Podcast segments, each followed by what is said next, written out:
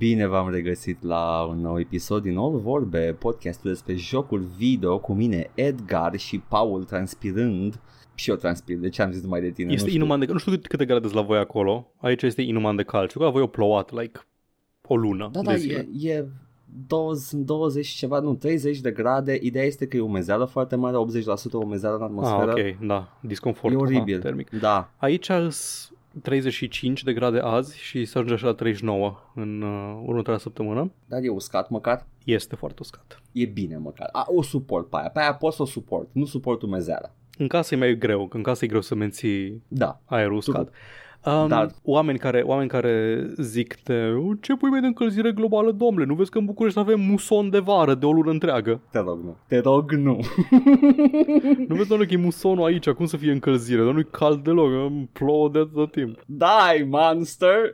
You don't belong in this world! It is not by my choice that I am once again given flesh. E încălzire globală. Același lucru poate fi spus despre toate religiile. Nu, despre toate încălzirile. Da. Priviți, am un bulgăre. Cum am acest bulgăre dacă încălzirea globală există? Ce e un bulgăre? O grămadă mizerabilă de gheață. The world will need a speaker such as you. Te rog, Paul. Dar despre mai multe, doar ieri, I guess, pe stream. Exact, așa că întorceți-vă în timp și nu uitați să vă uitați la streamul lui Paul de ieri. În care s-a jucat Castlevania Symphony of the Night. Dacă nu s-a întâmplat ceva, tot timpul se poate întâmpla ceva. Și poate stream-ul să dispară, să se amâne. Un taifun de ăla de vară. You had me at taifund. Ce? Nu, ce? Taifun de ăla. Știi? Da, sau să fie o tornadă. I don't know, chestii de vară, știi? Ce se mai întâmplă prin partea asta de jos de după munți? Ce avem? Ciclon? Da. Ciclon, așa, uragane, așa. Navete extraterestre care coboară din cer prin nori, așa frumos ca Independence Day. Vara, chestii. Armagedoane. Cum ar fi să topească gheața din Polul Nord, să iasă un OZN?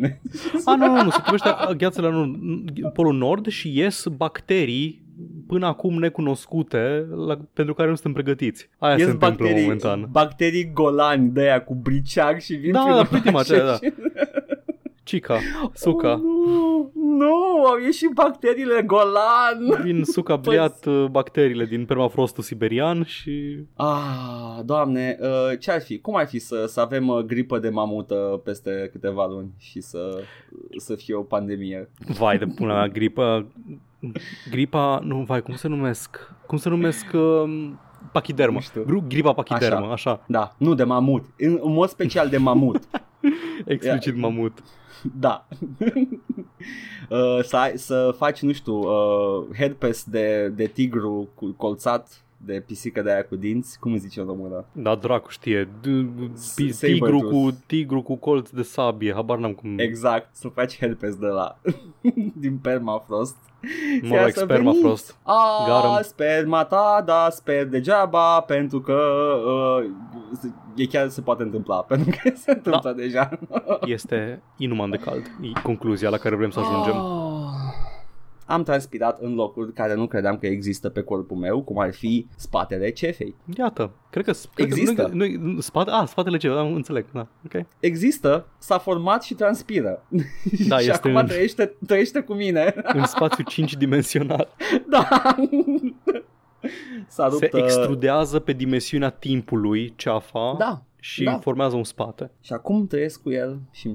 trebuie să-i cer chirie, pentru că nu stă cu mine gratis, îmi pare rău. Vine în a treia dimensiune să plătească în pula. Gata, Edgar acum landlord dintr-o dată. Da, mi se pare că e ok, pentru că îi cer lui taxă că stă în a treia dimensiune, plus că transpiră ca porcul. Te rog frumos, dar nu orice altă circunstanță, landlords can go fuck themselves. Anyway! Basado.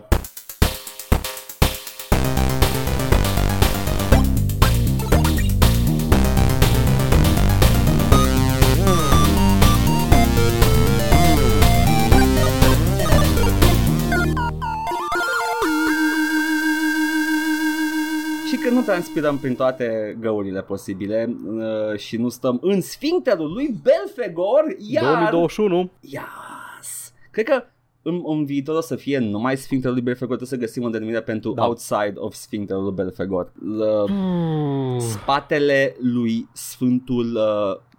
spatele lui Skaraotski. Nu, că în iar e tot cald. Să fie un ăsta, nu, pe spinarea lui Elohim. Gata. A, pentru momentul ăla din an când nu o să fie cald. Da, okay, când o să fie înțeles. Chill și bine. Okay. Ia zi, Paul, ce ne jucăm? Ne jucăm Castlevania, Edgar. Mai știți anul trecut când m-am jucat, like, jumătate de an Resident Evil-uri și era să muriți toți? Da. Same thing, dar acum cu Castlevania, ok? It's happening. Eu nu mai trăiesc, acum, eu sunt the T-Virus version of me și gata, acum trăiesc aici. M-am jucat săptămâna trecută pe stream Rondo of Blood, care nu a fost niciodată publicat în engleză. Rondo? Un rondo este o bucată muzicală, gen un concerto, un ceva din asta. Deci de acolo a început, de fapt. Înainte de Symphony of the Night, Aria of Sorrow, Lament of Innocence, știi? Mort. Toate astea. A fost și Rondo of Blood. Like, da, și, nu, da. Dar sunt multe care au chestia asta, au ceva muzical, off, ceva edgy, întunecat. Na, înainte de asta a fost Rondo of Blood, Rondo fiind cel mai necunoscut cuvânt din repertoriul muzical, în mainstream, cel puțin. Anyway, am vorbit de Dracula X săptămâna trecută și... Aia ce parte muzicală e? Da, este Draculul. Nu am mare lucru de zis despre el în plus. Am jucat ăsta și pe lângă el am mai jucat Castlevania Bloodlines, singurul titlu din serie care a fost publicat pe Sega Genesis sau pe Mega Drive sau nu mai știu exact, unul din ele. Nu mai știu exact ce am scos din dulap ca să mă joc pe el săptămâna trecută. Exact. Îs cam la fel, sunt ultimele două jocuri din seria clasică, ca să zic așa, pentru că după astea vine Symphony of the Night, care schimbă complet modul în care se joacă, ai salvări, ai mai multe chestii. Astea sunt alea care... Devine Metroidvania. Exact, în sfârșit. Astea sunt alea în care începeai cap-coadre, să joci într-o singură sesiune sau să-ți memorezi parola pe care ți-o dea la sfârșit de stagiu și... Toate chestii foarte distractiv de făcut. Exact, foarte de arcade. Am discutat mult despre gameplay loop din Dracula X săptămâna trecută, nu vreau să le repet acum, vreau să zic despre ce-i diferit. Rondo of Blood are grafica ceva mai detaliată ca Dracula X, pentru că era pe un sistem cu mai multă memorie, jocul în sine are 500 de mega, sunt cutscene-uri cu anime boys, este anime boy Richter Belmont și anime boy Dracula și anime girl Anne? Mi-aduc aminte, mi-aduc aminte că am remarcat că Dracula is a fuckboy. Foarte fuckboy. Are freza de aia de tăi sud-est și... Da, freza de cavalerul nopții din Sailor Moon. Am uitat cum îl chema, Tuxedo Mask în engleză, cavalerul lunii, cavalerul nopții, nu mai știu cum îi ziceau. Așa. Mascat un frac. Iată, mascat un frac. Frac boy. Era un frac boy. Ieși afară. Yes, imediat. M-am stresat un pic la un singur boss fight. O mers destul de ok până la boss fight-ul ăla care te pune să te bați cu 4 sau 5 boss în serie și ai un singur heal între ei, ceea ce mi se pare foarte dificil. Am abuzat de save states, e destul de greu, nu se controlează. Am aflat de backflip super târziu în joc. În fine, e greu să joci jocurile astea vechi dacă nu ai timpul pe care l-aveau la dispoziție copiii pe vremea aia. Stau și fut buha și mă joc jocul ăsta. E singurul pe care o să-l joc în următoarele 3 luni. Better get used to it. Cam așa era, da? Păi își aveau locul lor în loop. Nu erau așa multe jocuri, deci trebuia să tragi de unul din ăsta care are o oră jumate maxim, în cel mai bun caz. Are aparent un alternate playthrough, poți să eliberezi pe Sora în iterația asta lui Richter, pe Maria, care are un alt atac și are complet alte niveluri și alți boși cu care se bate. Ceea ce mi se pare interesant. Deci, alternate playthrough. Prințesa din acest Castlevania, Rondo of Blood, e desenată ca o persoană care pare mai adultă. Da.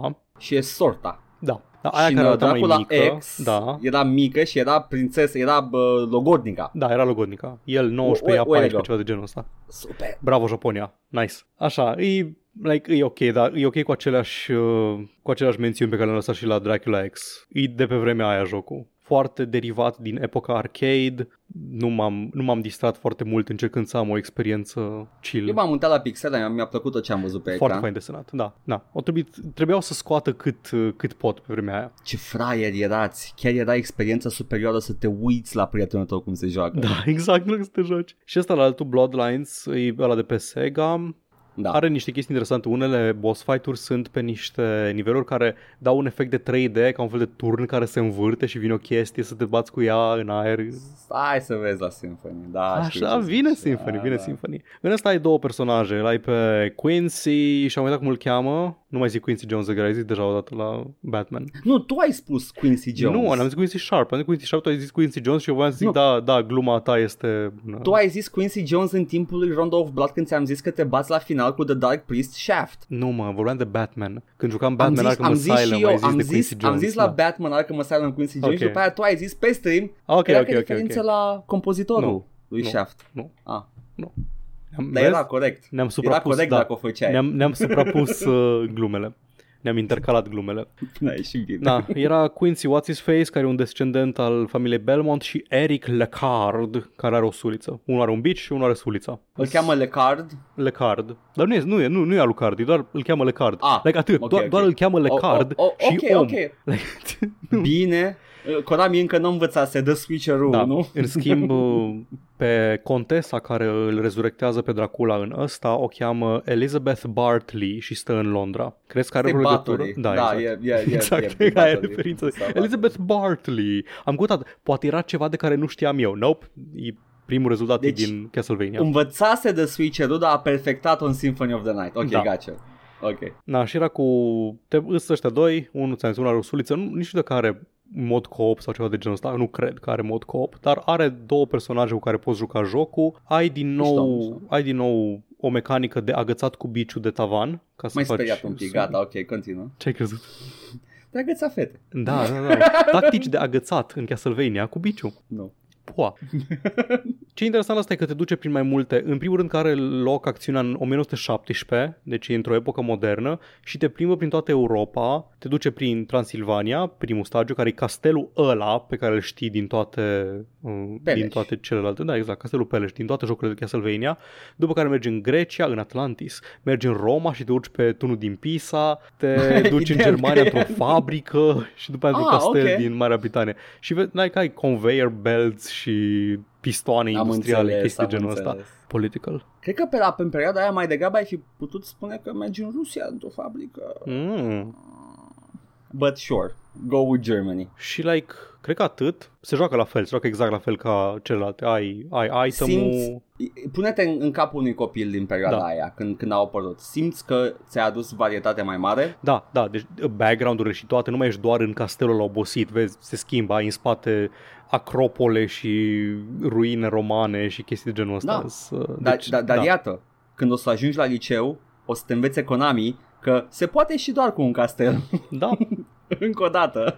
Dar mă bucur că am terminat cu astea, că deja nu mai făceam mare plăcere să le joc. Adică Dracula X a fost ultimul în care chiar pot să zic că m-am simțit bine. Și Super Castlevania 4, care e legit bun. Dar deci, după aia... efectiv, ai jucat Resident Evil-urile pentru ăla 4 bune. Da. Acum joci Castlevania-urile pentru... mostly Symphony of the Night, că destul rehash-ul e Symphony of the Night. Cum îți place să fii o ființă în chin? Adică m-am obișnuit. Te-ai zis că mă apuc de Mario, Edgar. Nu! Fals, nu te poți apuca de Mario că nu ai Switch. Da, ăla e ultimul. Pot să joc tot până acolo. 5 pe Switch. E unul singur apărut exact pentru Switch. E Odyssey. Două, dacă e așa. Păi ce mai e? N-a mai apărut încă unul după Odyssey? Parcă da. Parcă e expansion un sau... Un world, un 3D world, ceva în fine, ideea că sunt... Și nu iau în calcul. Nu iau în calcul Mario Maker-ul. Nu, Mario Maker-ul nu e un joc. Da. Nu, până la el există foarte multe. Până la Switch sunt multe. Și Zelda la fel, e unul pe Switch. Hai două cu Link's Awakening remake. Hai Simona. Bravo mie. Dar mă bucur că am ajuns la astea bune. Îs entuziasmat că o să joc Castlevania pentru Nintendo 64, Edgar. Va fi primul meu contact cu un joc din Nintendo 64 și nu va fi Super Mario 64, nu va fi Donkey Kong, nu va fi niciun dintre alea binecunoscute. Va fi Castlevania pentru Nintendo 64. Va fi oare mai bun ca Soul River? Nu se știe. Ba, se știe. N-avem cum să știm acest detaliu. Oare mai bun ca Soul River sau nu? Cine efectiv, poate să spună decât putem. Timpul? Este un zid impenetrabil în viitorul nostru, nu putem privi acolo. Vom afla în câteva săptămâni, pentru că cred că e fix următorul după Symphony of the Night.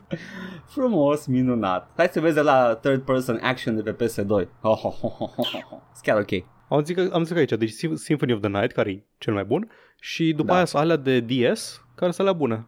Sau de Game Boy Advance. Game Boy Advance și DS, alea iar platformele. Game Boy Advance, DS, care sunt platformele bune, Metroidvania-uri și mai sunt ăla de 360 și PS3, parcă, ăla făcut de spanioli. Lord of Shadows. Da. Alea și pe PC. Sunt, dar zic că au apărut atunci, prima oară au apărut pe consolă. Păi alea, seria rebutată care a durat 2 titluri.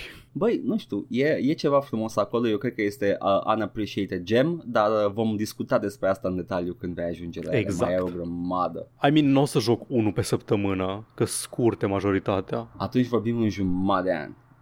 There we go. Ok, cool. Nu, în sensul că acum am jucat astea două, că like, o oră și ceva fiecare. Symphony of the Night știu că are like 8 ore, dar restul nu sunt așa de lungi. Stai cu un walkthrough pe lângă, că nu-ți pierzi în experiență. Da. Ok, vedem cum facem. Altceva te-ai mai jucat? Da, nu, nimic? O singură chestie de care mai vreau să vorbesc este vorba de demo-ul pentru Bear and Breakfast, Hai ai noștri, bravo Simona. Foarte frumos. Bear and Breakfast am jucat și ăla într-o pauză de la Richter Belmont pe stream și am continuat după aceea pe timpul meu. Bear and Breakfast este un joc făcut de studioul Gummy Cat Studios, studio autohton, format din 3 români. Hai ai noștri, bravo Simona. Într-adevăr. Ești un urs. Te duci la concurs, te dă lumea afară din cămară, ca să scoatem deja, lași urme prin pădure. Da. Așa, bun, cred că am saturat tot. Ești prezent la festivalul de demo-uri pe Steam. Exact. Ești un urs în pădure. Te-ai pierdut cu prietenii tăi, te ajungi la o bătrânică, la casa unei bătrânele și bătrânica imediat te racolează să deschizi un bed and breakfast, să restaurezi un bed and breakfast într-o pădure plină de gunoaie, unde a fost pe vremuri o stațiune și acum nu mai este. Atât, that's the whole premise. Am înțeles că vor să bage story, am văzut și din trailere că sunt niște chestii cu pădurea care vrea să fie lăsată în pace și tot felul de chestii din astea, dar pentru moment asta e contextul și premisa. E Tycoon, nu? Da, e Tycoon. Ok.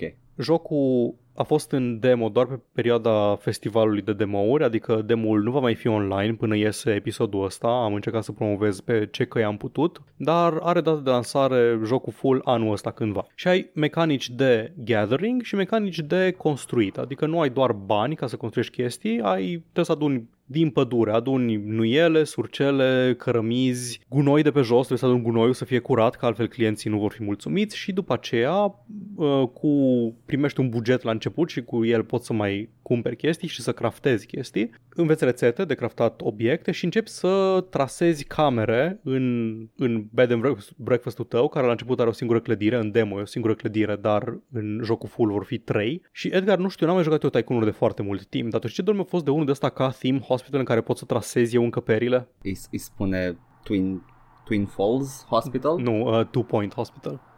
Dar zic, în stilul ăla, cu blueprints, cu cum vrei tu să fie. Acum, demo-ul e limitat în sensul că nu poți roti obiectele în camere și ușile le poți pune doar cu mai perspectivă top-down pe peretele care e cu față spre tine. Ce limitare interesantă! Acum nu știu dacă o să fie și în jocul full chestia asta, eu sper că nu, pentru că te limitează și la cum poți să faci layout-ul. Ok, sper layout-ul camerei.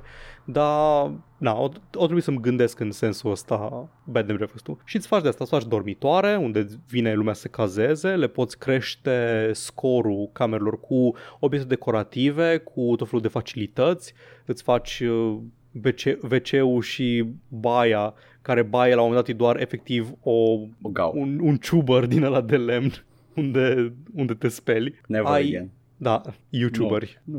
Bucătăria, poți să faci mâncare, are un sistem de cooking foarte in-depth, nu mă așteptam. Deci ai bucătăria, am pus aragazul și am pus cuptorul și ce naiba am mai pus pe acolo și când am pus să fac o rețetă efectiv, pe care rețetă trebuie să o cumperi sau să o găsești, mă pune să trag cărți dintr-un deck de cărți, boil, cut, ingrediente și să pui combini ingredientele cu acțiunile ca să-ți iasă rețeta în secvența corectă. That sounds ok, interesant. Da, nu mă așteptam să fie așa de in-depth. Trebuie să alimentezi bufetul din dining room cu mâncarea asta, trebuie să te ocupi de absolut tot ce ai putea să te ocupi la o pensiune. Deci culegi mure, cum exact. Adesea face ursul, și bagi acolo. Da, și faci cordon bleu din ele.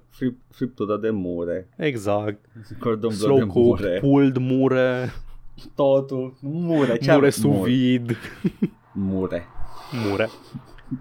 Mure steaua. Ah. Interesant. Ai niveluri diferite pentru paturi, WC-uri și ce dracu mai găsești, care dau scoruri mai mari și clienții care vin au anumite așteptări. Și zice, am aștept să am mâncare nivelul ăsta, confort nivelul ăsta, și trebuie să ai grijă în ce camere cazezi. Poți să-ți menții camere de confort diferite, prețuri diferite, și când pleacă îți dau bani cu care poți să expandezi mai departe. Îți lasă gunoi prin pădure, trebuie să speli, să aduni după ei gunoiul. Nu știam că vin români la pensiunea ta din pădure. Unii au nume românește, Edgar. Yay!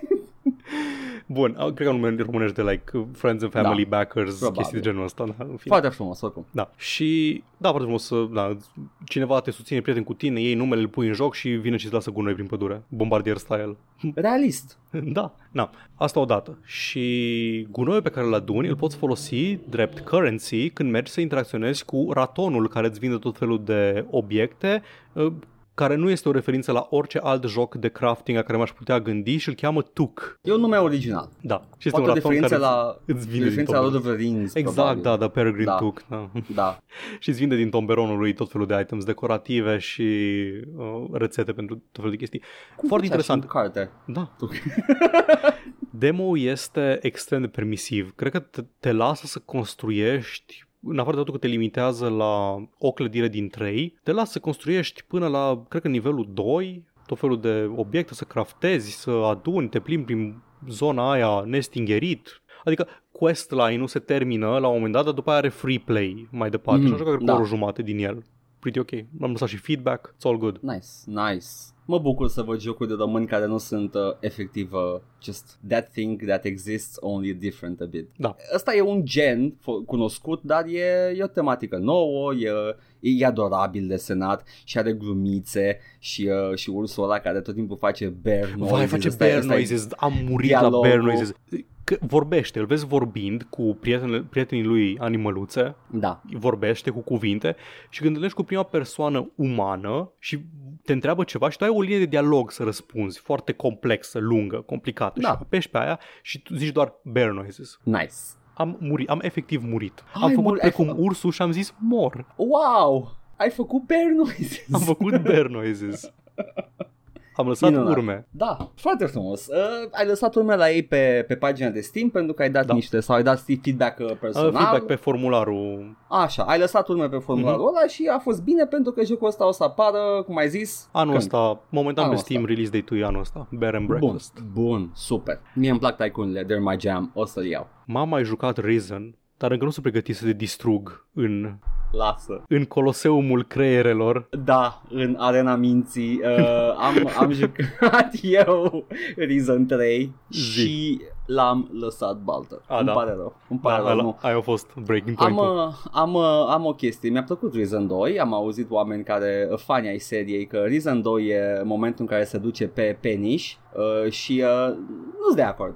Risen 2 este într-adevăr mai simplu, mai streamline-uit, dar este o experiență foarte frumoasă în care ești un pirat și produiești chestii și faci urmărești aceea structură de questline pe care o știi în toate jocurile Piranha Bytes. You gotta be the man, ești un pielea, nu te respectă nimeni până când nu faci toate quest-urile și după aia faci de bine. Ok, dar nu trebuie să mă roast-ui în continuu, am înțeles ideea. Stai.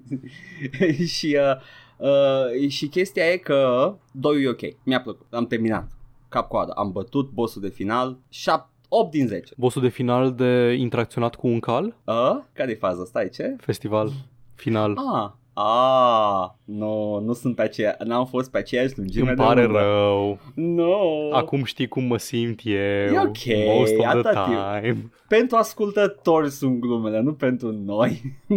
Așa. Dar... Risen 3 este o mizerie ce trebuie așa, arsă și... Off the bat, like direct off the bat, e o mizerie? Okay. Off the bat e o mizerie. În primul rând este Ok, am ajuns la titlul numărul 3 din serie, asta e momentul, Scorched Earth, și la Elex 3 vom face la fel. Hai să dăm cu el de pământ. Yeah! încep cu personajul ăla din toate Risen-urile, că singurul personaj care rămâne stabil în Risen-uri e Patty, femeia pirat. Care M-am întâlnit cu ea și în 1. Da, în 1 este un personaj secundar. Abia te întâlnești cu ea. Ai un questline cu ea. În 2 e personaj principal, e companionul tău prin toată aventura, pentru că preiei corabia de pirat de la tatăl ei, Steelbeard, pe care îl întâlnești și moare la început. E ok, no spoilers. Și în 3, joci cu fratele lui Patty. Tu ești fratele lui Patty, de care n-ai mai auzit niciodată. Deci nu ești există. The Risen Guy. Nu mai există foarte memorabilul Risen Guy, care e cea mai tâmpită față din toate din istoria protagoniștilor. Acum joci cu un bărbat cu o față la fel de tâmpită, dar e fratele lui Patty, nu mai e eroul. The Nameless Hero, cum le place să zic. Da, vrem să fim foarte tare Planescape Torment, dar nu suntem. Oricât de mult. Ăla din Gothic arăta memorabil, adică avea o față. Avea cioc, atât. Da, avea dar cioc. Zic, ideea că arăta, puteam să-l iau dintr-o mulțime, știi, uite, ăsta este protagonistul din Gothic. Singurul motiv pentru care... are codița aia tâmpită și... Singurul motiv pentru care puteai să vii dintr-o mulțime este că poligonele nu permiteau să facă the most generic guy ever. Da, mă, dar ăla din Risen e like, de câte ori foarte rar o face camera și mă arată pe mine. Dacă mă arată pe mine, e like, nu mai fă aia, te rog frumos. Da, ăla din Risen este... short-haired dude guy de pe orice joc. Parcă e Nico Bellic în puii mei. Ceva de genul. Arată fix ca Nico Bellic. Și Risen 3 ești alt personaj și m-a ofticat chestia asta pentru că Patty are infinit mai multe poligoane în toate părțile corpului care contează pentru un horny boy. În Risen 1, scuză-mă, e singurul personaj pe care camera... insistă când vorbește, adică e un pic mai... Nu, știi, de obicei arată așa full body personajul, ți-l filmează pe tine vorbind cu el și ți arată așa. Da. Când vorbești cu Patty, te duci în perspectivă de Bethesda, de la brâu în sus și vezi și vorbești face-to-face cu persoana respectivă. Să vezi boost-ul ăla care a lucrat un domn o săptămână. Da. L-am văzut. Da. E ok, man. Am înțeles. Ți-am arătat poze din Risen 3. Da, pentru studiu academic le-am văzut. Pe această cale vreau doar să spun că yes, I am a horny boy. I do like the thing. Dar pe de altă parte, it's not okay what's going on though. Adică, efectiv, e un personaj feminin care merge în haine de pirat cu buricul la vedere și de fapt are un tank top de la foarte scurt de pirat, basically, cu dantelă și niște pantaloni 3/4 cu dantelă, mulați pe cur și aia e costumația ei de pirat, te mut pe 7 mări și tu ești ok, Edgar, dacă îmbrăcat... n-ai văzut filmul cu Gina Davis, te rog frumos să taci, ok? Și tu ești îmbrăcat în cea mai pompoasă și groasă haină posibilă de pirat. Nu pot să-ți explic cât de groasă e haina ta și cât de puține haine are Patty pe ea în 3 și tu îl joci pe fratisul. What king shit is this?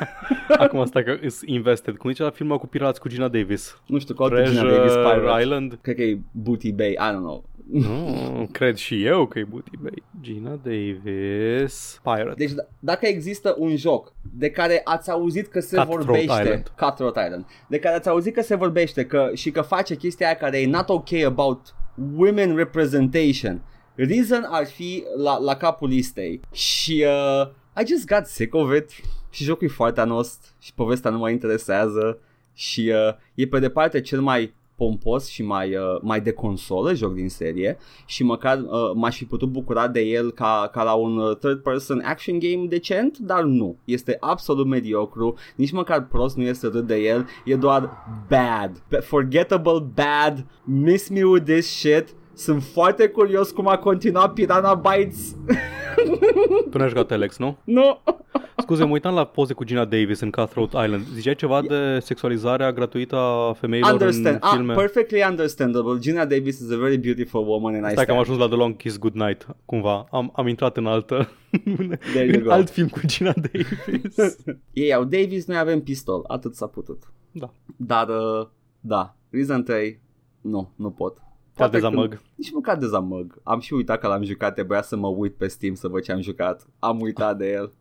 Te-ai apucat de el și ai fost like, stai o secundă. Shit. Și te ia cu chestii care s-au întâmplat și se vede clar că jocul vrea ca tu să fii the same nameless character, dar nu știu de ce toată lumea spune că ești fratele lui Patty acum. Poate că e un twist mai încolo, poate că o să fie un twist și zici că oh, you're actually the nameless hero, dar de fapt nu, n-are cum să fie, pentru că the nameless hero nu avea un ochi în Risen 2 și în Risen 3 ai 2 ochi, deci fuck it. Nu se potrivește, poate ca în Thief The Metal Age și înlocuiești The Mechanists, un ochi lui The Nameless Hero. No, I don't care to find out. E foarte prost jocul. Ideea e că nu se potrivește deloc să fii The Nameless Hero, dar în același timp un personaj stabilit care are o relație preexistentă cu personajele din jocurile Piranha Bytes. Da, s-a întâmplat în Risen 2, erai continuat, dar erai personajul din 1. Da, erai același, adevărat, da. Și în Gothic 2, dar aveai amnezie. Da, amnezie. Da, amnezie în română. Dar nu numai asta, dar în Risen 3 începe cu tine fiind urmărit de fantoma unui pirat pe care l-ai omorât în Risen 2. Classic. Why would you make him a different character? E perfect, e continuarea directă a poveștii din 2. Dar nu, acum ești alt personaj complet și deși arăți la fel ca ăla, numai că acum ai doi ochi, personajul este... E degeaba, nu înțeleg de ce la decizia asta și nu mai pot, gata, nu mai am energie, nu mai pot. E pentru Risen cine 2... are ochi să vadă? Nu, e pentru cine e cu adevărat curios de ce a mai făcut Piranha Bytes după. Dacă vezi că v-a plăcut Gothic, v-a plăcut Risen 1, să zicem și 2, 3 e complet diferit and it's shit. Abia aștept să-l joc cap-coadă. Pentru că, cum ai zis tu, cum e să fiu în agonie constant. Tu ești în cercul ăla iadului în care trebuie să joci serii complete, nu? Cine-i cult și a citit Divina Comedie știe despre... E cercul 69 din iad. Și acolo... Cercul 69-420 din el iadului. Unde stau gamerii care spărțați aceste serii întregi. Nu pot să joc singurul joc bun din seria asta, trebuie să joc cele 59 de jocuri de SNES. Am sărit Gothic 3 și 4 să-mi bag picioarele. Și nu te-ai simțit bine că ai jucat Risen? Păi fain, îmi place foarte mult. Dar mai multe, într-o săptămână următoare, Gothic 4 se poate cumpăra. Da, cred. Nu cred că... pe Steam, Arcania. Atunci nu se poate cumpăra. Este un Arcania simplu. This is a wiki job. Înseamnă că au șters Gothic-ul? Nu cred. E făcut de Spellbound și published by THQ Nordic, cred că e ăsta. Da, uite, Arcania, Gothic 4. Ăsta e doar Arcania cu A mare la final, dar arată ca un joc gotic. Mui la poze și gotic, deci ce trebuie să fie? Da, este exact că... Gothic 4, okay. Numai că, uite, the game was released on October 2010, whatever, for Microsoft, așa. In 2013, Nordic Games released Arcania and its expansion, Arcania Fall of Setarah, așa. As Arcania, The Complete Tale. Ok, deci e același joc, nu release-uri diferite ale cu content diferit sau ceva? Cred. Arcania Gothic 4, ok, whatever. Nu contează? N-am nicio tragere de inimă să get into that bullshit. Nu, plus că am auzit că it's bad din punct de vedere al goticurilor. Da. Hei, poate că e ca Risen 3, la fel de prost. Vom afla. Inevitabil, la un anumit moment vom afla. Risen 3 e atât de diferit de restul. Vreau să văd dacă chiar a fost dezvoltat. Da, e developer Piranha Bytes, it's theirs. Ok, am rezolvat misterul. Abia aștept să joc Elex cândva. Au încercat. Hai, Paul, să vedem cine aduce Kevin cel de Costner. Kevin cel de Costner ne aduce principal din filmul The Postman. Aia e gluma, în caz că ați uitat-o. Să aduc aminte oamenilor care e gluma. De jumătate de an faci gluma asta, e deja târziu, cine a fost interesat a aflat sau nu-i mai pasă, deja e white noise. Da, este unul din primele filme post-apocaliptice, aș zice. Da, în care el era un curier care trebuia să bring people together, make America whole again if you will, oh shit, este exact Death Stranding.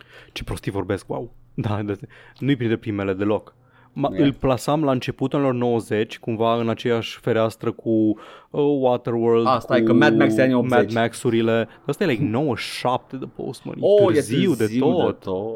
Ce dufi arată cu căciula aia de poștaș. Kevin Costner e dufi în general, nu știu de ce joacă în filme The Action Hero. Se repete de nu știu câte ori gluma în Better Call Saul, că Bob Odenkirk Saul Goodman, agață, respectiv scamuie lumea spunându-le că este Kevin Costner și când o zice, te uiți la el și zici holy shit, da, de la distanță. Ah. Adică e o fază în care efectiv o tipă nervoasă dimineața îl trezește, îi dă ceva peste cap și zice you're not Kevin Costner și fuge din casă. Wonderful. Da, nu înțeleg de ce Kevin Costner trebuie să face The Action Hero. Juca de Action Hero cândva, în anii 90. Da. Why? Arată a your dad. Arată, când era tânăr arăta ca your dad. N-a arătat niciodată ca Bruce Willis, care arată ca your dad, but cooler. La un moment dat, cineva a făcut o ecranizare sau lucrat la o ecranizare la A Streetcar Named Desire. Ok. Un remake. Așa. Și în rolul principal trebuia să fie John C. Reilly, adică în rolul pe care l-a avut Marlon Brando. Stella! Nice. Și cineva a zis că l-au ales pe John C. Reilly pentru că emană sexualitate. Stai, în John C. Reilly, cred că știu, era John C. Reilly este celălalt Will Ferrell. Era din Walk the Line, nu? Da, din Walk Hard, The Dewey Cox Hard, așa, The Dewey Cox, e așa. E celălalt Will Ferrell. Asta e gluma aia pe care eu nu o prind, în care lumea tot ține morțiși să zică că Jack Black is a sexual creature. E aceeași glumă, Poftim? Nu? Probabil. Asta nu era o glumă, era efectiv ceea ce o zis cineva, că da, are... Păi nu, da, e chestia aia care, știi, people say that about him, de John C. Reilly, acum, în acest caz, e aceeași chestie ca și oamenii în general care zic că Jack Black is like this hypersexual sex god. He's not, he's a pudgy little uncle. Îmi place John C. Reilly, e un actor foarte bun. Da, nu, este. Dacă mă pui să îl descriu, cred că sex appeal-i printre ultimele caracteristici la care m-aș gândi. Cred că, I think it's the attitude la Jack Black. Are big dick energy. Ok. Atunci I get it. Dar John C. Reilly nu, adică he doesn't pull it off. Okay, in Walk Hard are big dick energy. Anyway, tu câte chiuvete ai rupt din perete, Edgar? You don't wanna do the drug. Și aceasta a fost paranteza noastră în care vă explicăm de ce zicem de Kevin Costner când începe rubrica de poștă redacției. Uitați-vă la Walk Hard, though. E foarte bun film. Walk Hard e cel mai bun biopic. Da. Hai să vedem cine aduce poștașul. Pe YouTube, la episodul 218 Scooby Coyotu, ne spune Porcus că Sounds of Conquest arată incredibile instabaia la lansare. Și da, man, arată ca Heroes, e nesimțit cât de mult arată ca Heroes, dar nu-i rușine deloc cu cât de mult arată ca Heroes. Sunt multe jocuri care arată nesimțit ca Heroes, în punctul ăsta nu mai contează, dar am foarte multe griji rezervate, o bucurie rezervată față de el, că încă nu știu cum se joacă. Arată excelent, dar vreau să văd că e anumite chestii care mi-a plăcut la jocurile tipul Heroes of Might and Magic și vreau să văd dacă o prinde în joc. Vedem când apare, dar arată foarte bine. Și Edgar, când se deschide Chuck E. Cheese în București, o să poți să iei pizza cu brânză de podcast. Iau. Tot conform lui Porcus. Există? That's a real menu item, nu? Nu știu, îi cred în stare. Nu, dar eu aș zice pizza cu brânză de podcaster. Cred că acolo mergea. Îi cred în stare, Chuck E. Cheese e full of gimmicks. O să cumpăr una. Bun, hai să vedem ce luăm de aici din tolba aia mare de pe SoundCloud. Fac ca la loto, bagă mâna și amestecă și vezi ce iese. Valentin ne scrie în răspuns la de ce a făcut Microsoft chestia aia, că în loc să zică Microsoft Obsidian sau Microsoft Double Fine, zis Microsoft Bethesda. Da. Good point, mai e și faptul că Bethesda avea conferința proprie în anii trecuți. Și l-a unit. Ok, gotcha. Da, le-a unit. Deci are sens. Erau suficient de mari cât să aibă numele lor acolo. FYI, Bethesda nu și-a spus Bethesda id când s-a unit. I mean, ce mai publica id pe atunci? Era... Corect. Dar și când nu publica tot avea conferința. Da. Pentru că main attraction era să-l vezi pe Carmack. Nu, îl vezi pe Carmack vorbind 5 ore despre ceva tehnic și ești credut în... Îți arăta codul lui sursă și aici lumina asta. Asta făcea și povestea 5 ore și lumea era I don't know what's going on, but I feel smarter right now. It's fixed. Da. Așa, sărim. Ne-a lăsat Matei melodia din trailerul de la Atomic Heart. Pe care am și folosit-o. Pup, Matei, am folosit-o în stream. Așa. Turbistor ne zice că Agents of Mayhem a fost single player only, nici măcar co-op ca Saints Row. Da, e adevărat, am uitat, nu știu, deci nu că nu știu de ce l-am confundat. Bănuiesc că l-am confundat cu Lawbreakers, că a apărut cam în aceeași perioadă. Eu nu l-am confundat, eu știam el că este multiplayer, pentru că arăta, l-am văzut jucând pe net și... Dar și titlul, când îl auzi Agents of Mayhem, te gândești că ai un roster de personaje. Da, exact. Și era în perioada în care apăreau multe hero shootere. Exact, și... așa l-am ținut minte. Da. Și el a fost la fel de forgettable, aparent, că nu l-am jucat. Dar critic a fost la fel de bine primită ca toate astea alte offshoots de Overwatch. F în chat. Așa, Matei zice de colecția Final Fantasy Remastered care stă să apară. Da. Ce amuzant aici e că toate jocurile astea sunt al 11-lea remaster, unele ca 4 au și remakes și e profund neclar dacă astea sunt remasteruri sau relansarea unor remasteruri mai vechi sau ce. Și pe lângă asta, Square Enix au track record destul de șubred în ceea ce privește portatul de jocuri 8-bit și 16-bit, câteva recente fiind ia portul de iOS și pune-l repede pe Steam, om vedea. True. Acum, eu am vrut să zic că e posibil să refolosesc și chiar sper să refolosesc niște sprite-uri pe care le-au folosit în versiunea de PSP sau de Vita, nu mai știu care din ele. Acum, are dreptate, Matei. They are shitty with ports și cred că Chrono Trigger a fost portat foarte de căcat de curând. Tot ce au zis e că vor să mențină stilul pixelat retro. Sure. Știm în ce măsură intervin mai departe, doar că o să vină o colecție cu toate șase. Ar fi foarte mișto să le ai pe toate într-un singur pachet, pentru că sunt toate alea pixelii până la model. Depinde cât de bine îs conservate. Era zic prezervate. Lasă că avem noi în dulap undeva niște copii mai vechi. Am chiar pe telefonul celular unde am jucat 1 și 2. Cum ai reușit să pui cartușul? Nu vreau să știu. Așa, aici cred că asta e adresat în mare parte, poate vrei să completezi. Mihai zice, nu înțeleg cu Dina ce ți-a plăcut la Risen 2, are scheletul unui joc gotic, dar fără nimic din ce face gotic fun. Pula atmosferă, pula imersivitate și la sfârșit rămâne doar un action game shovelware generic cu urme de RPG de nivelul Sacred 2. Adică la Risen 1 discutam dacă e la același nivel cu trilogia gotic, nu dacă e un joc bun, că e. L-am terminat de 2 ori și had fun with it. La Risen 2 m-am jucat vreo 8 ore, am zis what had God wrought și l-am dezinstalat. Mihai joacă Risen 3, te tot frumos. Ce-ai făcut cu Risen 2? Risen 2 e încă se simte ca Risen 1. Sunt niște chestii like revampuite, mecanici și chestii mai simplificate pe alocuri, dar it's still a Risen game. Și e cu pirați, nu știu ce nu ți-a plăcut la pirați, ești cu pirați! Faci chestii de pirat. Eu nu pot să comentez, întrucât mă joc Risen 1 în acest moment. Tu acolo nu în acest moment, dar... Da, în timpul ăsta, dar tu acolo nici nu visezi să fii pirat, pentru că ești un pielea pe o insulă. Nici măcar nu poți să înnoți. M-am apropiat de marginea... Nici în doi nu poți. Marginea plajei, la Risen 1 și-a venit un carcalac imens și m-a aruncat. În Risen 2 te teleportează. Okay. Nici măcar nu mai vine calcalacul. Uite, în Gothic 2, dacă notai suficient de departe, auzeai un răcnet sinistru din adâncuri, după care dacă insistai și încă mergeai să noți mai departe, vedeai un filmuleț în care îți dădea nașpa un leviatan uriaș care venea de sub și te mânca. Încă un motiv pentru care Risen 1 și Gothic sunt același. Tot un calcalac mare care te mănâncă. Băi, voi înainte să... Numai. Tot de la Mihai. Băi, voi înainte să începeți să faceți psihologia rasei hispanice sau whatever, nu vreți să vă uitați la The Actual Clip, de unde reiese în mod evident că era un bit. Este referitor la remarca lui Giancarlo Esposito despre cum el nu este un villain în Far Cry, tot era Uncharted, dar Unreal, toate care n-am nicio treabă cu Far Cry 6. Și am răspuns în diferite faze de enervare la comentul ăsta și am șters comentul. De fiecare dată. Eu eram foarte confuz și mă uitam la ei și eram... M-a atins. Și nu, știi care e partea interesantă, Mihai? Mi-era efectiv silă să verific.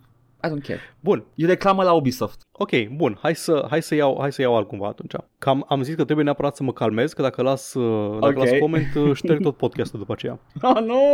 Am muncit aproximativ 8 ore la episodul de săptămâna trecută, dintre care cel puțin o oră jumate... A fost speedrun prin E3. Da. Și m-am uitat la toate clipurile. Și m-am uitat inclusiv la clipul în care Giancarlo Esposito zice chestia aia. Și dacă mă reuit la el și cu comentariul ăsta în față și din tonul lui pot să zic că cumva face mișto de percepția că un dictator ar fi de fapt he wants to empower you. Nu înțelegi tu, Kili, he wants to empower you, să-ți dea putere. Nice. Unul la mână, muie, să nu mai insinuez niciodată că nu mă uit și că nu am văzut chestia despre care vorbesc. Eu nu m-am uitat și nu mă interesează. Așa sunt. Și în al doilea rând, nu mai vreau să fiu acuzat niciodată că de ce am fost uncharitable cu compania plină de violatori care are o istorie de ani de zile în care fac exact declarații de genul ăsta. Exact din categoria asta. A, dar de data asta a fost doar o memă, bro. Preach! De data asta a fost doar o glumă. Yes! Mă bucur că suntem pe aceeași lungime de undă, deși tu ești high effort, eu sunt foarte low effort, like trash level. De data asta glumeam, menuț. Bun. Anyway, și de acolo a spus că nu este hispanic, în primul rând am făcut psihologia, doar voiam să văd de unde este el și este un american, italian, născut la Copenhaga. Gata. Acum știm. Dar, dacă, nu știu, Paul, dacă la E3-ul mai vechi, acum vreo 4-5 ani, dacă te uiți mai atent la gameplay footage-ul de The Division 1, e clar că e chat de jucători. Da, e clar că nu-i chat, exact, e clar că nu-i chat in-game, nu-i chat din persona, diegetic în joc. Da. Next. Deci au o istorie foarte lungă de dat take-uri politice tâmpite. Nu merită Ubisoft. Orice efort mai mare de ce am dat noi acolo este mai mult decât merită Ubisoft în punctul ăsta. Așa, și ultimul de la Mihai. Știu că sunt deja multe comentarii, dar Death Trash ăsta anunțat din 2015 și pare cea mai edgy chestie ever. A avut un development colorat care a inclus studioul RPG Codex din nou. Oh, nu. Studioul care îl face amenințând alt studio că le-a furat proprietate intelectuală, Factopia, care era aici un nume de locație și alt joc îl luaseră ca nume. Super. Așa, am mai primit informații ulterior tot de la Mihai, în care zicea că vorbeau după E3 despre el sau acum recent și wow, ce se întâmplă cu jocul ăsta, că arată mult mai puțin edgy decât arăta acum 6 ani când... Da. Și unul din răspunsuri era developerul are 21 de ani acum. Nice! Nu mai e unul de 40 de ani de pe RPG Codex. Cool. 14. A crescut. Nu, credeam, deci eu am mers în direcția e nazis bătrân de pe RPG Codex, dar nu, era prea mic, am înțeles, era prea edgy. Da. Foarte frumos. Nu, de fapt e cenzură. Da, anyway, ce arată foarte diferit acum decât cum arăta atunci. Mă bucur. Așa nu la E3. Yeah. Când crești așa te schimbi, mai puțin când nu, which is sad. Și nu mai era nimic ca vara și va fi bine ca să nu fie rău și hai să discutăm despre știri pe care le-am citit pe toate și am uitat toate trailerele. Sure, let's say that. Pentru că eu iau în serios canalul ăsta cu 140 de subscriberi. Acum, dacă vă uitați pe coperta, bannerul produsului nostru media, joc și vorbe, veți vedea că Paul e the big brain boy and I'm the trash boy. Da, eu avem o dinamică. Cutia mea cu shotgun-uri și cu Paul spune chestii nasoale, eu doar trag, Paul folosește logică. Scatter shot takes, da. Are logică, are chestia lui acolo, nu știu, a fost la școala de oameni dotați al lui profesorului Xavier și vrea să mă bată cu... e psyker. Hai să vedem știrile, Paul. Bun, cu bucurie vă anunț că nu s-a mai întâmplat absolut nimic interesant la E3. Evident. N-am putut decât să mă bucur că, a fost o conferință 2K, a fost o conferință Capcom. A fost Nintendo și Nintendo a anunțat, printre alte chestii de care n-am auzit în viața mea, un nou Metroid. Ok. Ceea ce, sure. Care nu e first person shooter. Da. Pentru prima oară în 10 de ani. Pentru prima oară de la Metroid 2 încoace, cred. Da. Basically. Dar să mai întâmplă niște chestii cumva în sfera și adiacent E3-ului, câteva chestii ori mai ieșit, pentru că Take-Two și Capcom nu au anunțat absolut nimic interesant. Și prima dintre aceste chestii este Kojima did it again, he played with your heart, he's at it again. Kojima n-a făcut absolut nimic. În schimb, oamenii cred că Kojima a făcut ceva și mi s-a părut foarte haios. A apărut un trailer la un joc numit Abandoned. A fost la E3, la conferința de reclame, la festivalul de basically luat penisul producătorilor. Și e un joc survival în pădure, Abandoned îi spune, whatever. N-am mai văzut un joc din ăsta până acum. Lumea e absolut convinsă că este treaba lui Kojima aici și nu e neapărat așa de nicăieri. Au pus ei cap la cap niște detalii, numele developerului și au făcut niște o hartă de aia ca în Always Sunny în Philadelphia și a ieșit că Kojima e în centru. Kojima does it again, un ARG, va face Metal Gear Solid cumva, I don't know how. De ce își fac oamenii chestia asta? Bă, nu știu de ce. So the hype train started pulling out of the station on June 15th, scrie Kotaku.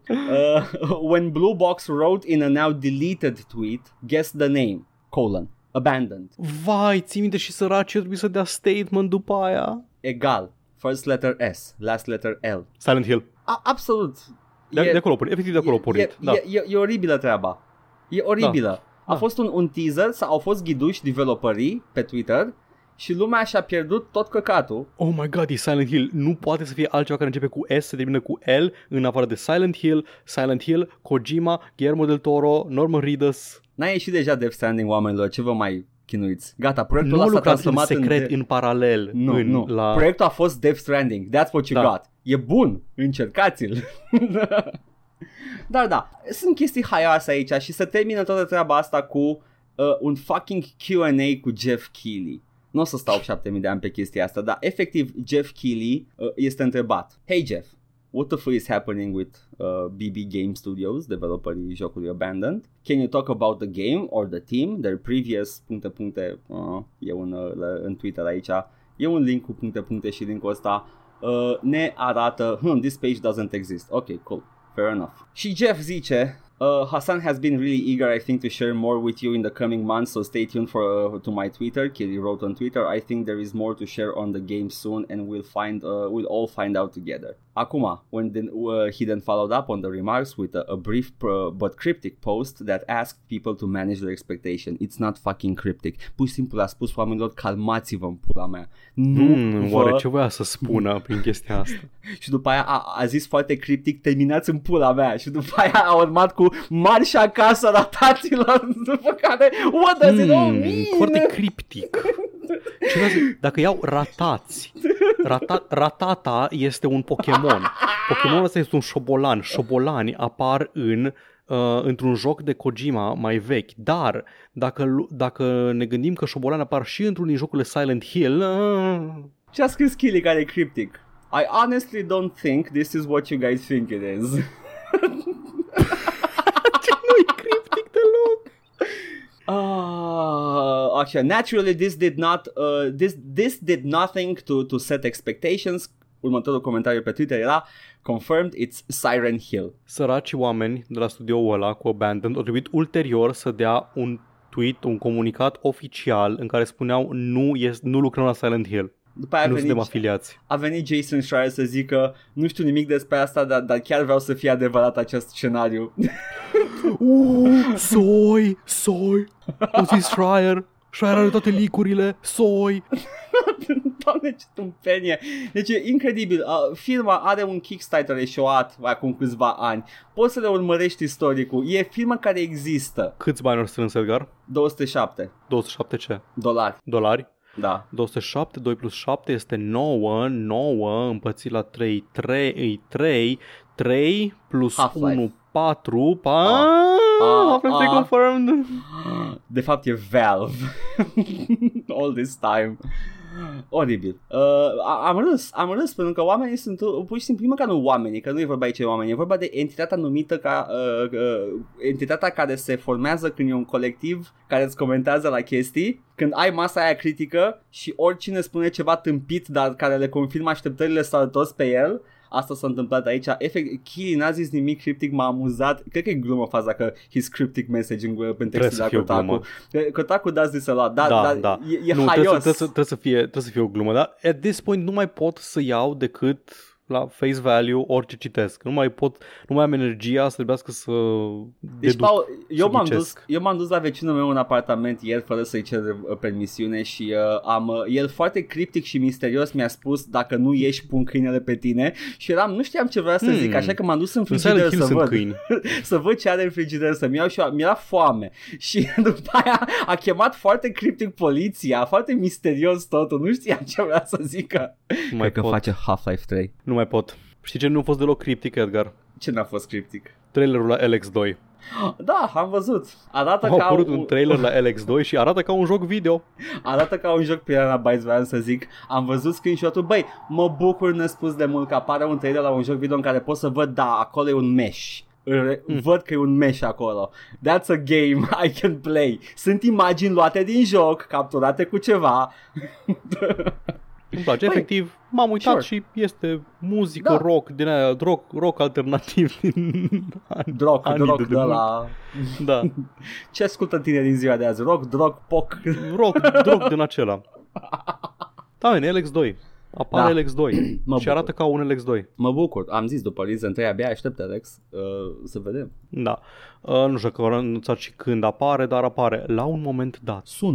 Da. Bun, acum încă un anunț de la E3, mă rog, din sfera E3, a fost Fallout London. Nu mai pot să apară, să vedem ce e în el și după aia. Este un mod, full conversion, care zic creatorii că este de dimensiunile unui DLC considerabil. Mai era unul care ești... același blurb despre el. Și ai tot felul de... Nu, că ăsta e cu englezii n-au fetișuri. Ba da! Englezii au interzis face-sitting-ul prin lege, Edgar. Fetișul lor e fascismul, Paul. Ah, ok, bun. Păi una din facțiunile de care vorbea Fallout London erau niște fasciști din ăștia londonezi, Nazi punks, get out. Zim că au capul Thatcher robotizat. Da, exact. Îți conduși de mam din Futurama, dar este Thatcher. Da. Și este altă facțiune care sunt niște oameni care se îmbracă în armuri medievale și se bat ca în Monty Python cu săbii mari. Ok, sure. Sună mai bine deja. Da. Sper să nu văd niște pedophile furry porn în el. Nu, fii atent. Deci mi-a tras mie atenția din comunicatul ăstora. Deci trebuie arată bine. Are melodia old-timey și tot ce vrei. Are We'll Meet Again pe background, alu Vera Lynn, și te mută în altă parte. Te mută în Marea Britanie. În universul Fallout altundeva decât pe continentul american. În sfârșit. Ce m-a interesat pe mine e ce-au zis... creatorii pe site-ul oficial că the Forced Evolutionary Virus, the FEV, has not reached London in any way, shape or form. That means no super mutants, no centaurs, no deathclaws and likely a lower amount of psychers than ever before. Plus că, nefiind pe teritoriul american, nu o să ai așa mult Vault-Tec și așa mai departe. Și mi se pare ballsy să faci un joc Fallout în care zici, da, man, dar nu o să pun toate staple-urile astea a lui Fallout. Chiar vreau să fac o chestie separată în același univers. Explorează universul Fallout. This is true fan fiction. Adică cum ar trebui să fie, nu o să refac aceeași chestie. Da, o să pun supermutanți peste tot și... Fan fiction-ul meu, Harry Potter, e cu Harry Potter și prietena lui Hermione și... Ebony Darkness. Dementia Ravenway. Evident, vom vedea. Da, interesant. Are niște semne bune încă de pe acum. Da. Și când ies o să aflăm că este efectiv porn. Doar straight up porn. Mă, dacă e straight up porn e ok, dar să nu fie de la... Da, man. Ăștia au fost ce-au mai rămas, rămășițele E3-ului. Foarte acum. Bine. Paul, mi-ai promis. Ți-am promis. Am pentru tine, Edgar, 3 știri exagerat de spicy. Te rog. Hai să-mi pun babețica asta. Prima mea știre este despre... Hai că eu apăsați pe FIFA, că asta cred că o știi deja. Ia să vedem, ai zis că o știu, dar mă îndoiesc, zi. În foot, FIFA Ultimate Team, nu chiar adesea, dar... Mă, adesea ne gândim în foot, așa. Lumea s-a plâns, este un joc de noroc. Nu poți să vezi ce-ți pică în cutia de cartonașe, nu poți să dai bani, n-ai garanția câștigului, așa că FIFA a zis, bun, experimentăm cu un sistem, în principiu ca să evite să vină peste ei reglementările, în care să vezi ce este în cutie, înainte să cumperi, poți să deschizi pachetul înainte să-l cumperi și îl cumperi numai dacă îți convine ce e acolo. Ce părere ai despre sistemul ăsta? Nu cred că rezolvă problema deloc. Nu, într-adevăr, dar... Cred că sună a chichiță să se spele pe mână. Este o chichiță și mai mișto, pentru că în screenshot-ul pe care l-au publicat oficial ăștia de la EA, ca să uite ce facem, uite cu ce vă dăm, este un timer și zice next pack preview is in 23 hours and 59 minutes. Ai puterea asta o dată pe zi, am înțeles. Și Edgar, eu dacă aș fi EA, știi ce aș face? Ce? Și noroc că nu sunt, pentru că aș fi un jegos, un jec de om. De parcă ei nu e un jec de om deja, but go on. Aș rigui acel pachet să fie foarte bun. ăla primul care e cu preview, ca să îl deschizi, să spui ceva mici și zici, da, normal că îl cumpăr, și după aceea următorul pe care nu-l vezi zici, păi hai că-l cumpăr și pe ăsta, că poate am noroc la fel de mare. Poate am noroc ca Paul când a deschis într-un pachet de Hearthstone de 2 ori aceeași legendară. Wow! Ia, serios, chiar am pățit chestia asta, am deschis 2 copii din aceeași legendară într-un singur pachet. Te-a pupat Alex Traza? Ce ai făcut în ziua aia? Ah, ok. Da. Blessed by the gods, ok. Așa. Oribil. Da, deci... încep să se zbată, că știu și ei că vine reglementarea în curând și vor cumva să se facă etici cu ghilimele de rigoare ca să nu mai pască. Deși, cum o zis, ăla, nu știu ce, conferință, cu ăla care nu primise încă memo-ul, vezi, Menuț, că noi ne prefacem că nu știm ce e aici și au zis, scopul nostru este să dirijăm lumea înspre fut. Da. Vrem să îi ducem ca pe vite spre fut. Da. Asta a fost cuvintele, nu că nu exagerez tu aici și vreau să spun că e ca și cum, știi, e chestia aia pe care... asta e, mă, ei și nimeni n-a mai făcut chestia asta până acum. E teritoriu nebătut, decât dacă iei în calcul că Valve a trecut prin chestia asta cu mulți ani și disclose-uie ce conține fiecare lootbox în toate jocurile. Why? O încearcă încă o dată să testeze apa. Vor să vadă dacă merge. Au văzut că nu a mers, au primit pushback, acum fac căcatul ăsta care poate fi just as predatory, if not more predatory. Companiile mari sunt satana. Go on. Nu vreau să link bocancii nimănui aici, da? Da. Valve e o companie la fel de mare și la fel de axată pe profit. Nu, și Valve face aceeași mizerie, dar zic s-a făcut deja. Dar mi se pare că Valve are o anumită... Are un anumit nivel de autocontrol când e vorba de chestiile astea? Adică fost și reacții la anumite chestii, neapărat fost reacții, eu țin minte magazinul de moduri, care a fost foarte prost primit, dar în general cam iau unilateral decizia, nu mai vrem să facem cu cheile, cu skin-urile, cu lootbox-urile, cu crate-urile din TF2 și așa mai departe. Mi se pare că au o anumită... Există în continuare. Știu că există, dar... Când au fost nevoia, ori intervenit fără să fie nevoie de o reacție din asta de amploare și să... Au deja monopol pe jocuri digitale. Exact, da. Plus că ei cumva au așa o chestie, știi ceva, facem destui bani. Câteodată chiar zic, știi ceva, chiar facem destui bani, hai că putem să mai scădem de aici câte o chestie. Oribil. Da. Fuck 'em om. Gabe pe plajă în Noua Zeelandă, plângând că nu-i mai răspunde Oșri la mesaje. Asta e podul, ce să-i fac? Putea să fie împreună cu Oșri la o bere, ca băieții, dar nu, Gabe he tossed it away. Bun, hai să dau cealaltă știre care cred că o să-ți placă foarte mult. Zimi. Facebook va încerca să experimenteze cu reclame în jocuri de Oculus. Minunat. Absolut superb. Deci, odată că au făcut mișcarea aia că te obligă să-ți faci cont de Facebook ca să te joci pe Oculus Quest 2 și că ai o perioadă limitată de câțiva ani în care pe Oculus Quest 1 nu o să fii obligat de chestia asta, că dacă te banează sistemele lor automate de pe Facebook, îți pierzi accesul la jocurile cumpărate pe Oculus Store. Foarte mișto, ai mai mult at stake să nu mai trolezi. Și acum zice Facebook că vor să adauge reclame în jocuri și un exemplu, uite, sunt un joc VR și am un banner pe marginea unei mese de joc la un ceva, uite, fast food, nu știu ce, și uite, pot să mut controllerul, să point către reclamă și să am exact controlele de pe Facebook cu hide this ad sau why am I seeing this ad sau report sau până save for later. Până că ceva mai revoluționar, e efectiv ce face EA în toate jocurile cu curse. Sau The Boys acum pe... Nu, dar ăsta e interactable, știi? Îl vezi acolo și... Dar încă un spațiu în care poți să zic hide this ad, it's irrelevant to me. Ok, mersi. Exact. Va folosi, evident, datele tale din contul de Facebook în jocuri. Deci în jocuri o să vezi reclamele la pornoșaguri coreene de pe aplicația nu știu care. Ok. Care m-am uitat, de ce primesc astea? Să știu ce am făcut pe internet. Nu, ești bărbat și ai între 30 și 40 de ani. That's reasonable. I mean... Faci laba, nu? Da. Come on, man. Pe cine minți aici? Adică, cu toții facem laba, dar nu vreau reclame la laba. Am deja.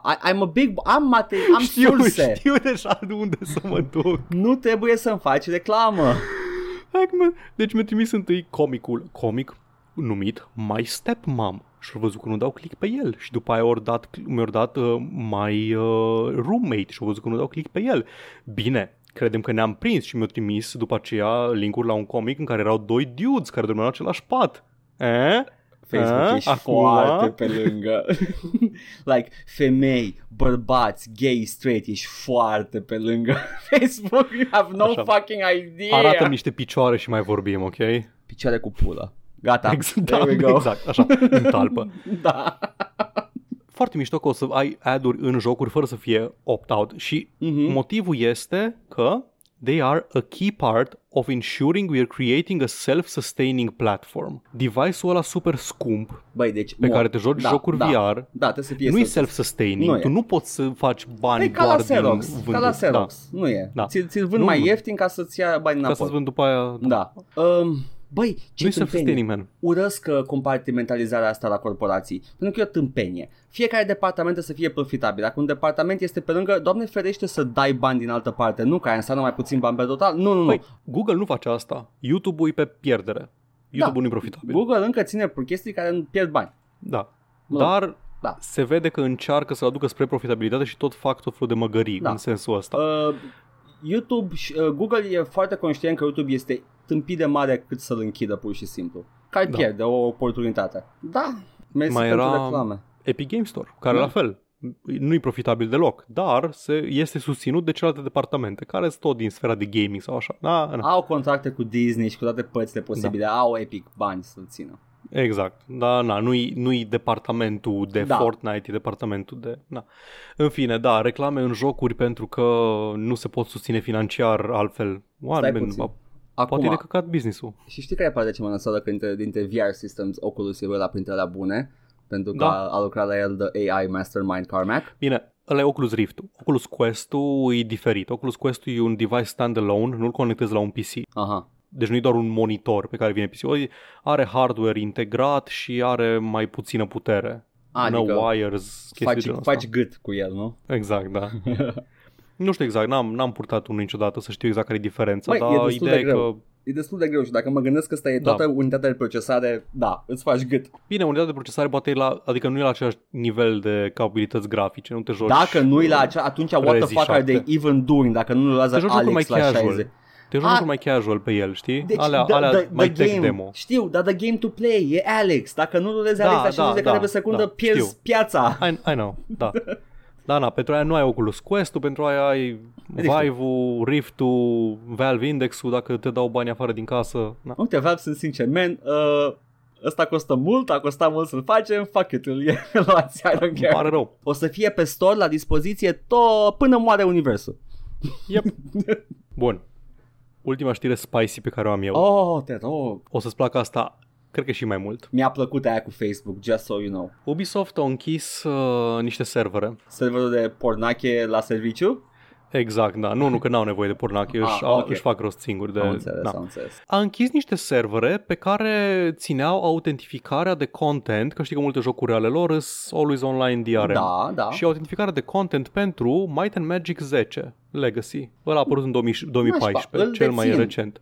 Îl deții. Da. Vei fi foarte plăcut surprins să afli că nu o să mai poți juca mai departe de actul 1 și nu o să poți accesa nicio zonă din DLC pentru că nu poate să verifice că deții de fapt DLC-ul, că serverul de autentificare nu mai există, deși DLC-ul încă este la vânzare pe Steam. Dar nu cu Steam-ul se verifică cumpărarea, achiziția se verifică prin Uplay. Sugi toată Ubisoft. Caut-o pe toată și o sugi, nu-mi pasă, what the fuck? Există workaround-uri descoperite pe Reddit, te bagi în fișierele jocului, să disable niște flag-uri, niște chestii. Deci eu dețin content-ul. Tu, content-ul există, îl ai, doar că e o verificare de... Morții mătii faci Ubisoft! Deci, tu o să poți să treci pe chestia asta, dar alți oameni care îl au și vor să-l joace, nu o să poată, pentru că mi se pare inacceptabil să faci așa ceva. Da, nu, este absolut bine, este probabil că adică e genul de chestie care tot timpul te aștepți să se întâmple, pentru că you don't actually own them, ai licența de a te juca jocurile.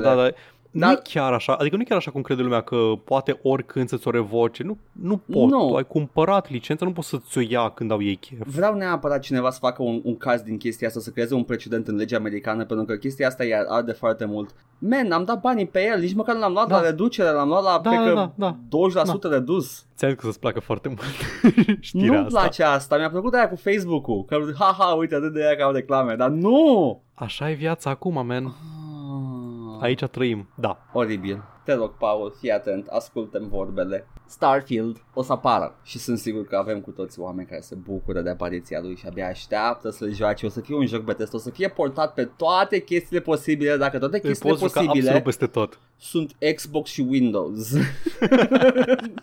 Deci ar fi bine ca microundele tău să aibă Windows pe el, altfel nu poți să ruleze Starfield. Sau Xbox, da.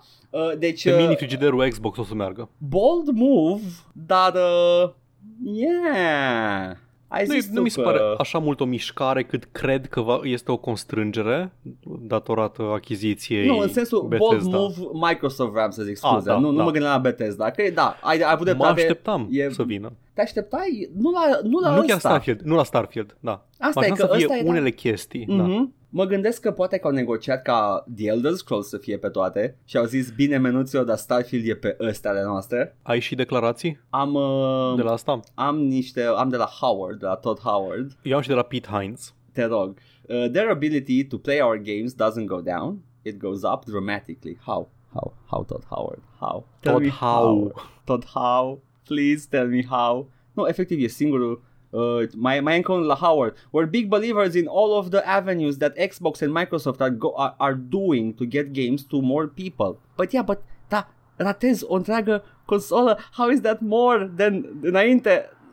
Declarația mea preferată a fost de la Pete Hines, care a zis: I don't know how to allay the fears and concerns of PlayStation 5 fans other than to say I'm a PlayStation 5 player as well, and I've played games on that console, and there's games I'm going to continue to play on it, but if you want to play Starfield, it's PC and Xbox. Sorry.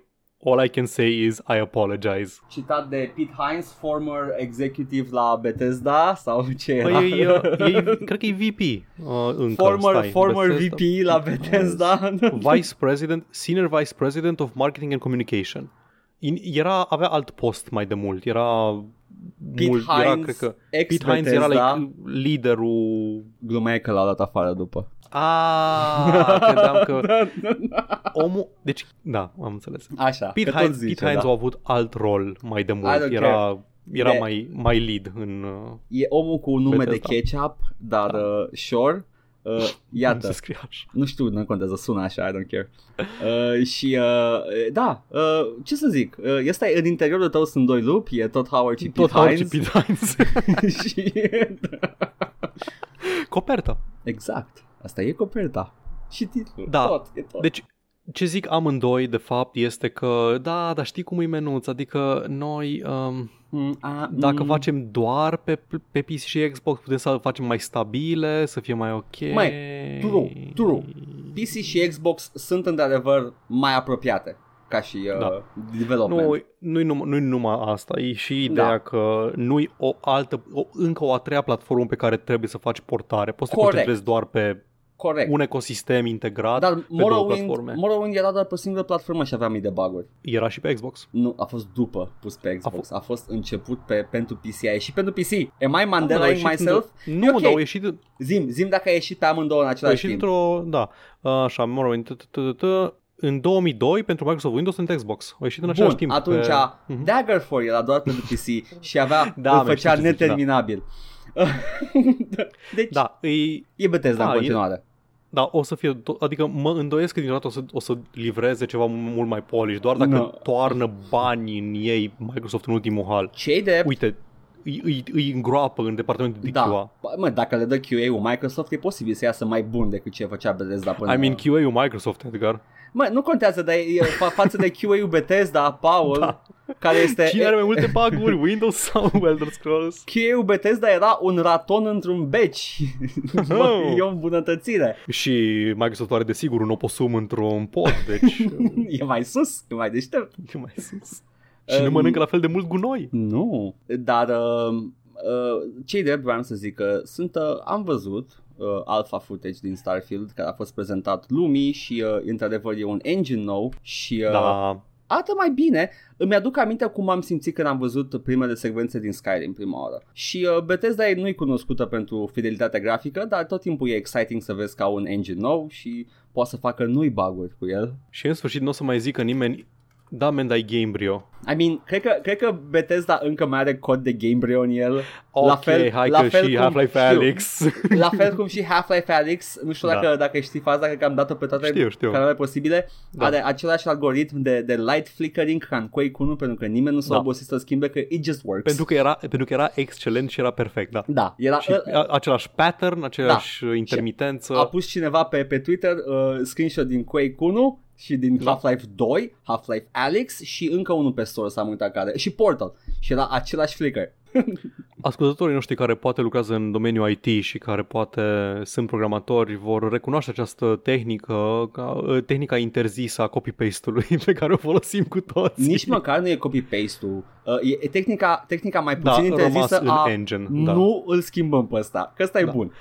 Pentru cine nu știe, Gold Source-ul, engine-ul de Half-Life 1, este un engine modificat de Quake 1 și the Source Engine este un Gold Source modificat mai departe. Au păstrat chestii. Eu nu odată am deschis un proiect vechi de 4 ani pe care lucrasem acum 4 ani ca să văd. Știu că făcusem ceva atunci acolo și n-am chef să o regândesc azi. Da, și... pentru că merge. Merge așa atunci, merge încă. Și time is money în IT și trebuie să faci repede și mai mult, time is also mental health.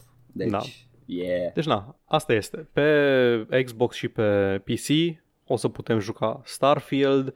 Pe PlayStation și PC se va putea juca ăla Deathloop, care nu va fi pe Xbox, cel puțin la lansare, ăla care e tot Bethesda. Nu. Nu? Nu, el e cu cele două personaje, asasinii, dar nu e lucru de co-op. Sper să nu fie anyway, co-op. Ideea e că se poate juca ăla pe PlayStation, doar pe PlayStation și nu se poate juca pe Xbox și tot pe PlayStation ca premiu de consolare. Da. CD Projekt Red a readus la 6 luni de la lansare Cyberpunk 2077 pe PS4. Reparat. În urma unui patch care repară performanța. În principiu scoțând toate NPC-urile și mașinile de pe stradă. Am înțeles că aia tot nu repară performanța. Users will continue to experience performance issue with the PS4 edition while CD Projekt Red continues to improve stability across all platforms. Sony Entertainment Interactive recommends playing the title on PS4 Pro or PS5 for the best experience. Efectiv, trebuie să brute force it, că nu merge. Am văzut iară comentariul ăla care mă enervează foarte mult cu la ce te aștepți, este hardware vechi de 8 ani. Merge God of War. Dar nu, mă aștept să nu fi fost publicat. Da. Mă aștept să nu fie așa de prost. Mă aștept ca un joc anunțat în 2013 să meargă pe consola care exista atunci.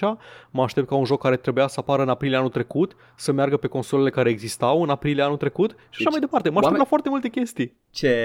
Mă bucur pentru ei, pentru că acum poate să joace. Băi, e consolă. Trebuie să-ți ruleze jocurile care sunt publicate pe ea. Nu-i de parcă poți să te duci la Sony să zici, poți să-mi dați o placă video nouă la consola asta? Da. They're not changeable. Nu știu, m-a enervat foarte mult comentariul ăsta. Îmi pare rău pentru oamenii care l-au luat pe PS4. You got done dirty. Și n-au făcut nimic. Adică în afară de bug fixes, peste bug fixes, nu au schimbat fundamental nimic la jocul ăsta, nu au băgat niciun fel de profunzime în sistemele care erau cu lacune la lansare, în poliție, în driving. Pentru că, cum a zis cineva, like, ai o limită. Și Noah Gervais, că you can't patch in imagination, că a fost așa, o tăiat-o. Dar sunt multe sisteme care nu cred că pot fi schimbate în punctul ăsta. N-ai cum. M-am uitat pe patch notes și e foarte evident că e muncă de peticeală și îmi e milă de developeri care lucrează în continuare la patching up the game, că e ca o corabie plină de găuri și you just have to keep it afloat. Yep. Cyberpunk, băi, Paul, mă știi când Cyberpunk era the best game that will ever come out? Ții minte. Cu nostalgie. Apropo de muie, creatorul FNAF a făcut o chestie nasoală. A făcut-o de ceva timp, dar n-am apucat nici să vorbim despre ea. Și a reieșit, a postat cineva. Am menționat pe scurt și la streamuri. A postat cineva pe Twitter, a avut acces la donațiile pe care le-a făcut creatorul Five Nights at Freddy's, Scott Cawthorn. Și am aflat acum cu toții că a donat lui Trump, Mitch McConnell și alți republicani nasoli. Toți oamenii de bine. Toți transfobii, toți antiavortiștii și Scott Cawthorn fiind foarte, foarte, cum îi spune, vocal cu convingerile sale și credințele sale, deci el este o persoană religioasă și deci turns out nu e doar o persoană religioasă foarte de treabă, turns out e la fel de căcat ca restul. Pretty much, deși el își au zis că, nu, de fapt, pot să fie în același timp fundamentalist creștin, conservator, da. Dar și o persoană ok.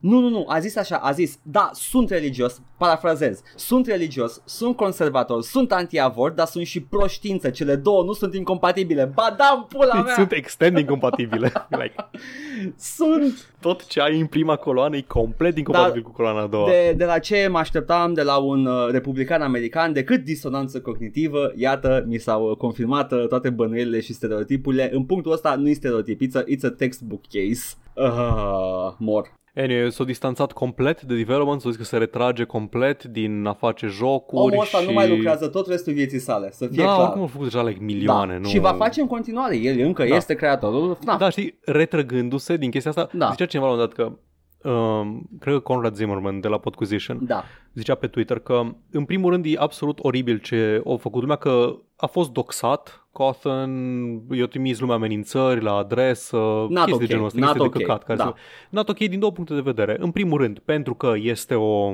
practică absolut atroce și n-ar trebui să faci asta niciodată. Și în al doilea rând că îi dă cumva o aură de victimă. Exact. Chestia asta îl face mai defensibil. Uite, eu doar mi-am exprimat părerile și uite ce am pățit din cauza asta. Și dintr-o dată criticile pe care le aduci spuse în aceeași tabără cu ăia dubioșii care l-au agresat și l-au abuzat și mă stresează că atacuri de genul ăsta vin în egală măsură și de la stânga și de la dreapta. Și sunt just hate mobs. Înțeleg, acum sunt din Leiden Centris, Paul. Ambele laturi, de fapt. Ne întoarcem în primul an de podcast. Nu. Doar tehnica asta de dogpiling on somebody. Toată lumea o face, pentru că e o chestie foarte, foarte umană. Să vrei să-l faci pe unul să sufere, care e o persoană de căcat. Acum ce consideri tu persoana de căcat? Stânga pretty much on point, dreapta pretty much off point, dar nu contează. Ideea e că you shouldn't do that, ok? Imaginați-vă cum era Becali dacă cineva îl bătea la un pas de moarte la un moment dat. Go on. Ar fi fost likeable. Don't threaten me with a good time. Ar fi fost likeable. Pentru că săracul ce-a făcut? Și-a spus, a fost Becali carismaticul și haiosul. Cineva l-a bătut la un pas de moarte? Nu se face așa ceva. Nu mai știu, apropo de cine am zis chestia asta sau mai multe persoane din politică sau din media sau din astea. Am zis la un moment dat că aș vrea să mă întâlnesc cu persoana respectivă pe stradă și să-i fut un pumn. Dar cu condiția să nu afle nimeni. Pentru că eu nu cred în violență politică, nu vreau să fie un gest politic, pumnul ăla al meu, nu vreau să fie luat ca un fel de acțiune lumea să îl susțină, să-l condamne sau să-l susțină, mai ales să-l susțină, pentru că eu nu promovez chestii de genul ăsta. Pumnul ăla e pentru mine, e doar pentru mine. Vrei să creezi un buffer reality în care îi dai un pumn. Da, exact. El uită, are vânătaia. Nici nu-mi pasă, să-și țină minte. Are obrazul umflat, nu știe ce i s-a întâmplat și tu și doar eu vreau să am amintirea. Știu ce ai pățit acolo. Da. Este, uite cum e. Pentru satisfacția mea personală. Da, e o satisfacție foarte viscerală. Da, vrei să-i fuți un pumn cuiva. Yeah, yes. Just don't, e mult mai util să îi faci pe ei să fie the shitty person. Gândiți-vă la cum arată în public. Ok, yep. By the way, I'm not chasing to the principle political. This is gray area, ok, let's move on. Nu, când zic de violență politică, poate zic de violență personală. Da, poate fi politizată. Violență, act individual de agresiune împotriva altui individ, e altceva. Nu mă refer la mișcări de masă, proteste și... Tocmai... casually discredited the Black Panthers. Bun. The Black Panthers nu se duceau la un dude pe stradă. Nu, pur și simplu se apărau cu pistoale și lumea îi vedea agresivi. Și, uite, unde sunt The Black Panthers acum? They're gone. I-au infiltrat FBI-ul. Anyway, mai am o chestie. Guardians of the Galaxy ne-a plăcut, nu-i așa? Da, adică din fast food-ul cinemaului care este universul Disney, îi printre preferat. Exact, by far the best series. Se vede clar că nu e din MCU neapărat. Știi că e un punct, Guardians 1 și mai ales 2 e un punct pivotal în care filmele Marvel devin colorate. Da. Efectiv, Thor, Ragnarok, Black Panther, Infinity War și Endgame sunt după Guardians 2. Și Guardians 1 cumva au dat tonul, că până atunci erau toate șterse, erau like albastru și gri și... Da, au luat un outsider care, cum îl cheamă? James Gunn era foarte outsider din sfera aia, pentru că omul făcea filme de... Căcat, și a început cariera cu filme Troma, dacă nu știi de ele. Știu. Sau restul, căutați filmele Troma.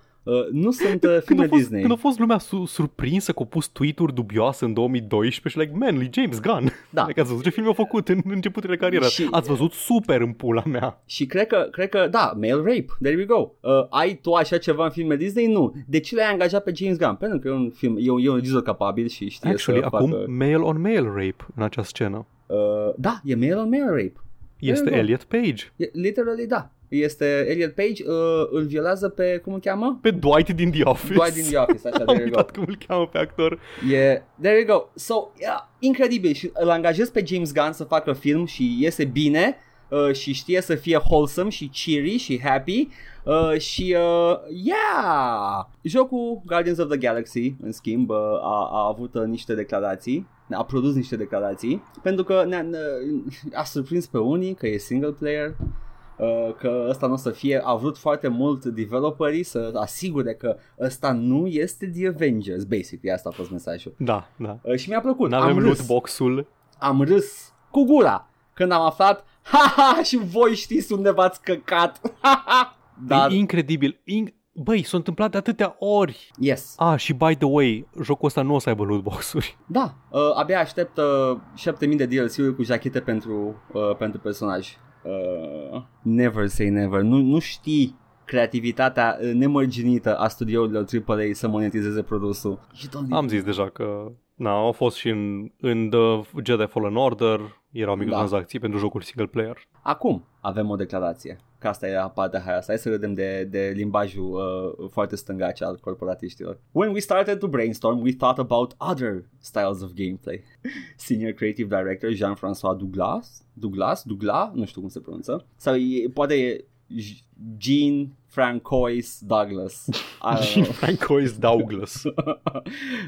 Over the weekend, we were like, what is the best way to engage you with the Guardians? Because they're so colorful. There's so many things. Ok, te rog, iluminează-ne, Jean Francois Douglas. Cum poți să capturezi această magie? If you only play as Peter, you experience the team more like you would in real life. When you're part of the team, you don't control the team, you suffer the team. Sometimes you influence the team, sometimes two will think alike and sway you in a certain direction. That feels rich for the Guardians of the Galaxy. Super. Ok, cineva a citit Screenwriting 101 și o zis, da, trebuie să ai un personaj relatable pentru target audience. Tocmai ne-ai descris AI Companions. Felicitări. Da. Odyssey Journey to the West făcea asta la fel de bine. Tu știi ce șocat am fost când am aflat că Journey to the West nu este un joc co-op? Păi era făcut exact în perioada aia în care era și Prince of Persia cu AI Companion. Da. Era a la thing. Fel. It was a thing. Ciudat. Cred că au găsit o metodă foarte elegantă de a face un joc foarte prietenos pentru jucătorii care nu sunt obișnuiți cu platforming și cu chestii de genul ăsta. Ok, facem asta. Valve a făcut-o foarte bine, putem și noi să facem. Bioshock Infinite. Da. Duci jucătorul prin roller coaster-ul ăsta de sites and stuff. Poți să-i atragi atenția. Hei, uite-te acolo, ceva mișto. Whatever. Hey, listen. The OG. Da, adevărata replică e asta. If we were going to have a very deep narrative focus, then we couldn't make a certain kind of game. What certain kind of game are you talking about? A single player. No, we couldn't make a certain kind of game. What, Jean Francois Douglas? What certain game couldn't you make? We felt like maybe that kind of game has been done before. No fucking shit, it has. How does this game... Jean Francois. E cu hyphen. E Jean Francois. We felt like maybe that kind of game has been done before. How does this game stand out in 5-10 years? When you talk about this game then... Când oprim serverele. Da. What's the one thing people are going to remember? Hopefully it's that all the Guardians feel alive and... that it just feels like I was really part of the Guardians of the Galaxy. super. Deci, basically, este o întreagă vorbă la aia în care spune că da, ne-am gândit puțin și nu facem live service. Că am zis că nu prea merge. Știi că Guardians of the Galaxy, un joc în care ai o echipă cu personaje colorate, în care vrei să interacționezi, știi că e o experiență personală, da? Spre deosebire de The Avengers, unde nu ai o echipă cu personaje colorate cu care vrei să interacționezi, pentru că îmi scapă. Nu știu ce scapă, Edgar. S-a aceeași chestie, numai că pe asta au făcut-o altfel. Pentru că prima n-a mers bine. Și nu că nu e parcă e o surpriză. Știam cu toții că nu o să meargă bine.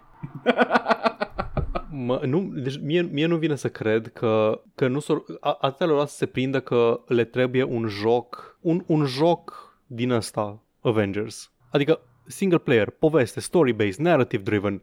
Știi? Chestiile pe care le vrea lumea. Vrei să joci în universul Marvel, vrei să fii acolo. You just wanna chill with a gang. You just wanna grill with a gang. Exact. Grill with Peter Grill.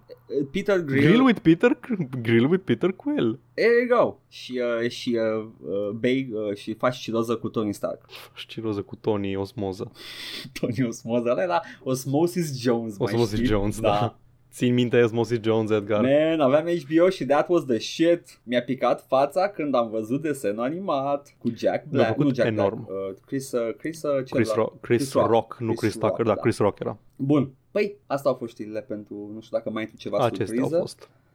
Nu, n-am surpriză. Eu nu aș face așa ceva, Edgar, niciodată. Îți mulțumesc. Nu e așa, nu, mema aia cu Padme. Nu e așa că n-avem surprize? Nu mai e așa. Nu mai e știri, nu? Da, în rest se întâmplă lucruri pe acest canal și să zicem acum... Hai să zicem că, na, bun. La final spunem unde ne găsește lumea. Eu i-am spus lui Edgar, înainte să ne apucăm să înregistrăm astăzi, Edgar trebuie să vorbim. Și Edgar a zis, oh nu, ce-am făcut? Și eu am zis, Edgar, nu mai funcționează. Oh nu! Promit, let's give it a second. Mănuți, canalul ăsta nu crește. Da. Stagnează de ceva timp. Stagnează destul de grav și noi investim și depunem mai mult efort ca niciodată în el. Drept pentru care este ultimul episod din podcast. Și mâine puteți să ne urmăriți pe ProTV la ce spun...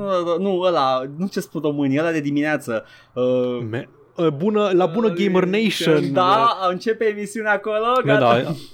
I would like some of that ProTV money, știi? Ar fi super. Dar sunt obligați contractual să zicem Gamer Nation. Trebuie să zicem Gamer Nation. Sure, mă prostituez, okay. N-am treabă. Sex work is work. Yes. Deci downloadați rapid de pe SoundCloud toate episoadele că dispar. Da, nu.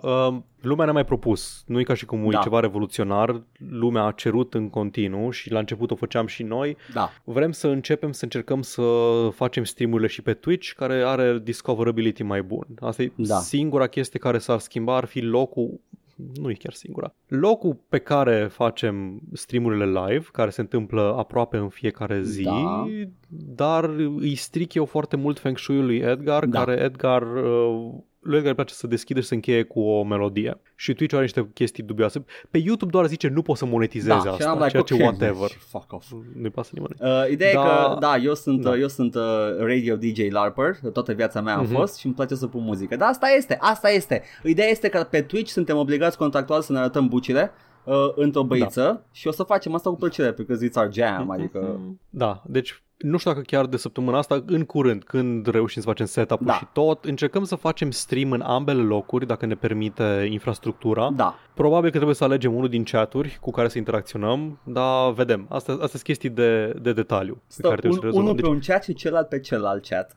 Iată. Pentru persoanele care nu sunt foarte multe, care ascultă și podcastul și vin și la streamurile noastre live, acesta este anunțul oficial, în rest mai vorbim pe stream și mai zicem acolo. Am o propunere. Zi-o. Stream-ul inaugural pe Twitch, de reinaugurare pe Twitch, să fie împreună. Putem face și asta. Double team it. Mm-hmm. Că vorbe, chestii, ha-ha-ha, și uite și joc, there we go. Și aș propune să jucăm GTA 5 încă o dată. Pentru că e popular pe Twitch. Și vreau de mult să mai jucăm un GTA 5, pentru că e atât de distractiv. Fii atent, eu nu sunt nebun, nu? Chestia asta cu GTA Roleplay, când a început? A început de ceva timp, dar nu când o făceam noi. Dar nu cred că a început la noi. Noi am făcut The Original GTA 5 Roleplay. Se făcea. Era înainte, nu era primul. Era înainte să explodeze ca fenomen. Da, era înainte să... Asta zic. Noi că... cu road trip-ul nostru am făcut GTA 5 plus Roleplay înainte. Trebuie iar, deci când o să facem pe Twitch o să fie GTA 5 Road Trip și mai sunt chestii de vizitat, trebuie să vedem fantomițe, trebuie să facem, o să fie un road trip spooky. Bun. Mai pus un pic on the spot. Nu știu, nu pot să dau acum un... Nu pot să dau acum un răspuns, dar dacă putem să mai vorbim, să vedem dacă îl facem chiar vinerea asta. Mai nu contează când, am zis să te lansă pe tine, ți-am lăsat ție data, nu vreau să te pun on the spot, doar așa ca idee să fie primul. Nu, zic fiind on the spot, nu pot să zic exact dacă putem să-l facem chiar vineri, știi? Anunțăm lumea oricum. Cât mai curând. O să știți exact când se întâmplă, stați liniștiți. Doar că se întâmplă, vă spunem acum, atâta, doar că va fi. Da, o să facem niște probe și experimente cu dual streaming-ul, să vedem cum merge, dar o să avem și un stream de ăsta mare inaugural, vedem exact cum facem. Și ar fi foarte frumos un chat unificat, dar e complicat. Și o arhivă, mai scuze, eu sunt Cristian acum, și o arhivă. Da. Ideea e că Restream, serviciul la care trebuia să faci multi-streaming și care trebuia să iei sursa chat-ului din altă parte, pentru chestii de genul ăsta custom, cred că îți cere niște bani. Dar o să văd, o să mă interesez. E mai puțin important chat-ul. Cred că toată lumea care vine momentan și stă în chat are sau e dispus să meargă pe Twitch, că nimeni nu suportă YouTube-ul. Da, adică din ce știu și eu, Twitch-ul e the better streaming platform, doar că e mai draconic cu copyright-ul. Atât. Da, era un vibe. Streamurile tale erau un vibe. Erau așa, se simțea ca bootleg radio. Da. Acum îs curios în ce măsură o să-ți strice feng shui dacă chiar încerci să dai stream la muzică. Nu vreau să încerc pe Twitch, dar o să cânt. I wanna rock! Karaoke streams! Yes! Just chatting. Bun. Asta va fi una din schimbările mari. Vodurile, adică înregistrările și arhiva streamurilor, vor fi în continuare în playlisturile bine cunoscute de pe canalul de YouTube, în batch-ul cu backlog, în VODs, în Edgar se joacă, în cutia cu vechituri și toate playlisturile alea, trebuie să le organizăm la un moment dat mai bine. It's ok, adică sunt not the worst. Vor fi în continuare pe YouTube. Da, trebuie să facem cumva cu discoverability-ul și să creștem. Și Twitch-ul este locul în care crești. Da. Din păcate. Ne pare. No Bibi scare me, ok? Bibi o persoană rea. Bibi, da, fără Bibi. Asta este, ne găsiți acolo în continuare pe YouTube până facem schimbarea până la pe Twitch. Marea schimbare. O să mai discutăm și live chestia asta când veniți în chat și povestim. Nu uitați să vă întoarceți în timp ieri când Paul joacă Symphony of the Night. Și mâine când mă joc tot Symphony of the Night, că o să joc doar astea. Edgar continuă The Dark Forces. E Dark Forces 2. Ok, let's cut the cheese. E Dark Forces 2. Star Wars. Dark Forces 2 Jedi Knight. Da. Și vineri nu se știe, ca de obicei. Vineri se decide spontan și se face... Dacă o să fie, dacă, nu e spotlight, e doar dacă. O să fie pe Twitch, deci știm deja ce se întâmplă vineri. Da. Dar dacă nu, e surpriză și vedem. That's it. Da. Sâmbătă apare, cum deja v-am obișnuit, un episod din long play-ul nostru, care momentan este Batman Arkham Asylum. Am înregistrat un episod înainte să fie discurs pe Twitter legat de Batman, dar îl vom adresa la următorul episod. Pentru că asta adaugă dramă la discuția noastră, pentru că trebuie să cumva să reconciliem această nouă informație despre Batman. Am vorbit despre sexualitatea lui Batman jumate de episod. Da. Și după aceea Twitter-ul. Nu mai registrăm în avans niciodată, Edgar, ok? Deci, nu, pentru că nu mi se pare normal, pentru că eu nu înțeleg care e chestia asta. Chestia că, whatever, postăm pentru Batman discuția asta. Ok, long play-uri sâmbăta, de marți până vineri, stream-uri live, momentan, vor fi și pe Twitch, dar momentan toate astea și mai multe le puteți găsi pe YouTube la Joc și Vorbe 1416, dați acolo un like și un subscribe, am o zi că ajută. Bing, bing! Tot acolo puteți asculta și podcastul acesta, pe care îl mai găsiți și pe SoundCloud, Spotify, iTunes și toate aplicațiile de podcast de pe telefonul celular. Pe Facebook ne găsiți la pagina Joc și Vorbe, unde anunțăm ce e de anunțat, promovăm ce e de promovat și mai postăm din când în când câte o poză ceva. Meme, toate, de dus, de pentru toată lumea. Ne puteți scrie oriunde ne găsiți și există o rubrică de comentarii sau pe adresa jocșivorbe@gmail.com Și, desigur, dacă doriți să ne susțineți financiar, o puteți face prin donații în timpul streamului, link în descriere, ciubucuri pe coffee.com/jocșivorbe sau o contribuție lunară pe patreon.com/jocșivorbe și vă mulțumim pentru generozitate. Din toată inima. Hai, Paul, trebuie să închidem bat podcastul, să facem bat somnică. Să-mi dau jos bat tricoul de pe mine că am bat sweat. Ce? Bye. Ciao.